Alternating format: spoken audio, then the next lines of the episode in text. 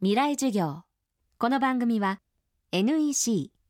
暮らしをもっと楽しく快適に川口義賢がお送りします。未来授業水曜日。チャプター今週の講師は精神科医斉藤玉樹さんです。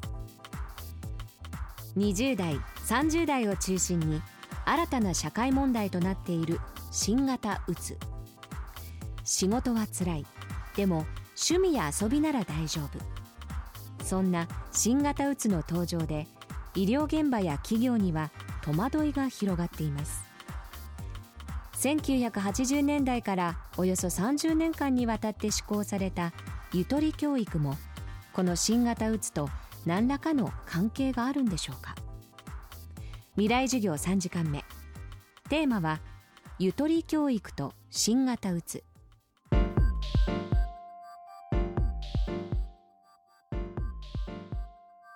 教育は正直今門外漢なんですけれども教育評論家の荻直樹さんなんかがおっしゃっている新学習観と呼ばれるものが導入されてからですね子どもたちの態度が変わったということをおっしゃっていて私はこれはかなり説得力がある議論だと思うんですね。どういうことかというとこういう学習の評価軸が導入されて以降成績だけじゃなくて学習の態度が評価されなってきたと。つまり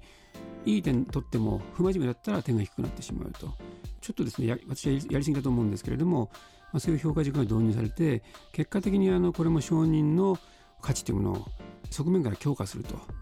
あ、いうことになったと思うんですよね。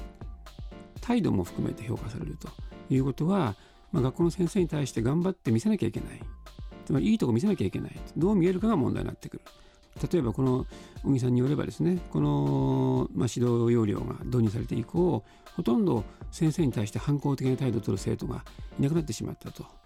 いうことが言われてますけれども、まあ、これは内申点のこともそうでしょうし今のように態度が悪ければ成績がいい点取っても評価されないと。いうこともあったりして結局人格レベルまで評価されてしまうと、まあ、いうことになってしまうと非常に窮屈で息苦しいムードになってくると思うんですけれどもゆとりというのみならずですねそういった部分を介してうつ病になりやすいストレスに弱い体勢の低い青年がそういうところから一部生まれてきた可能性はあるかなというふうな気はしていますね。それから家庭の話は難しくてあの家族の態度が全体でどうかあったかっていうことはなかなか把握しにくいんですけれどもただ例えば虐待件数の報告がですね年々増えてきているということを考えると我々精神科が非常に重視するのは春期の手前の段階でですね親御さんから全面的に肯定されると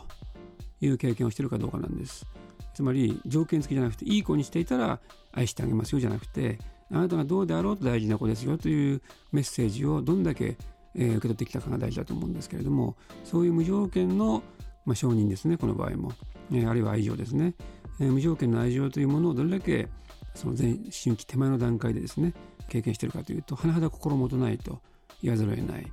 やはりあの親御さん自身も子供を自分の承認の道具にしてしまっているところがあるということがあって悪い子だと他のお母さんから承認されないから愛せなくなってしまうということがありそうな気がするんです。あるかどうかは分かりません。でもありそうな気がする。でそういうお子さんはやっぱり体勢が弱くなってしまうだろうと思います。つまり条件を満たしている間は元気だけどちょっとでも外れると途端に鬱に落ち込んでしまうということがあり得ると思うんですね。それは要するに自分のことが肯定できなくなってしまう。自尊心といいますか自尊心は高いんだけども自信が持てないというふうな形でまあうつの方に転落していくということが起こりやすくなるということはあるように思いますね。ほらもう落ち込まない。プレゼンに落ちたくらいで。次もあるって。ただね頑張りは大事。NEC のビジネス情報サイト「ウィズダムはチェックしてる？トップが語る成功秘話からプレゼン力診断まで。絶対肥やしになるから。NEC のビジネス情報サイト「ウィズダムで検索。さあ飲みに行くわよ。NEC こんにちは。新井萌です。地球にも人にも優しい OK 網戸で気持ちのいい夏を送りましょう。萌えは網戸でエコライフ。川口技研の OK 網戸。網戸買うなら OK 網戸。未来授業この番組は NEC 暮らしをもっと楽しく快適に川口技研がお送りしました。